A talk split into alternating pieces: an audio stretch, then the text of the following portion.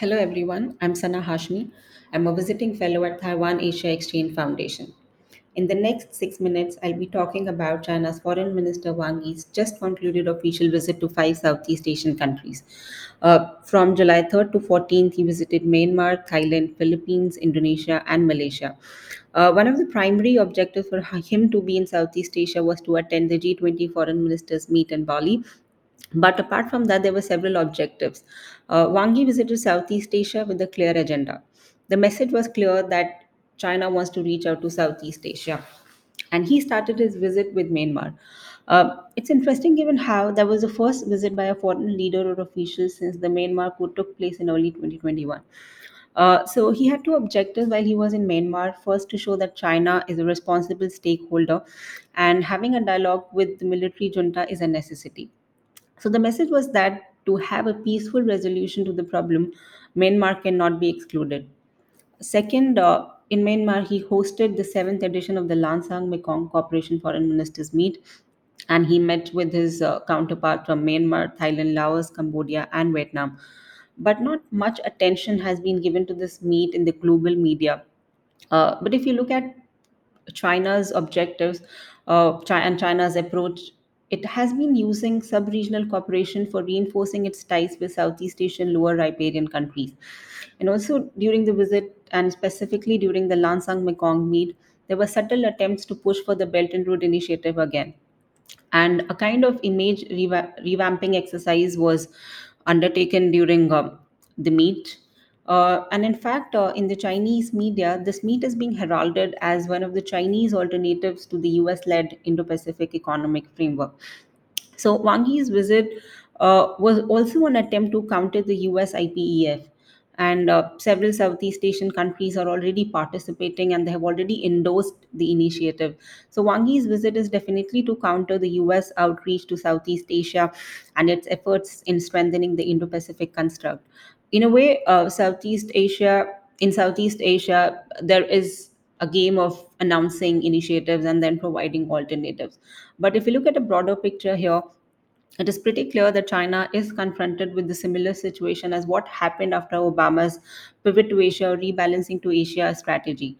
Uh, so China is even more threatened by the U.S. initiatives in the region now, and of course the wider Indo-Pacific construct, quadrilateral security dialogue, uh, etc. So in this context, Southeast Asian countries play an important role in China's larger scheme of things. Then uh, his engagements in Southeast Asia were vast. He was in Southeast Asia for more than 10 days. And there is little doubt that this is an attempt to reaffirm China's intentions of reaching out to Southeast Asia.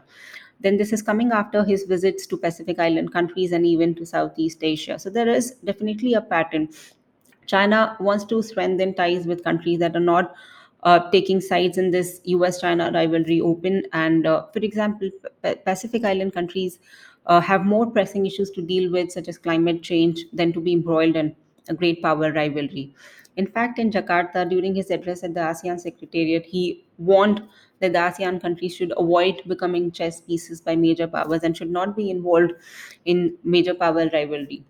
So, Southeast Asia is increasingly becoming a platform for Chinese officials to convey their interest. And we saw last month at Shangri La Dialogue how, in the presence of uh, ministers of other countries, Chinese defense minister, he used the platform to reiterate their position on Taiwan.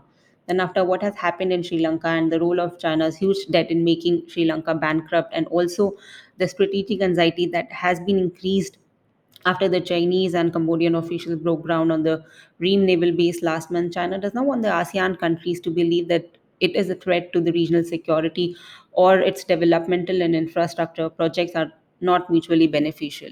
So, even if we look at the statements that are coming out of China, we would realize that there's an attempt to portray China as a friend, as a partner to ASEAN. For example, Zhao Lijian, a very controversial foreign ministry spokesperson, uh, said in a Ministry of Foreign Affairs press briefing, the Southeast Asian countries are important partners and that they share vast common interest and that China seeks common development with ASEAN.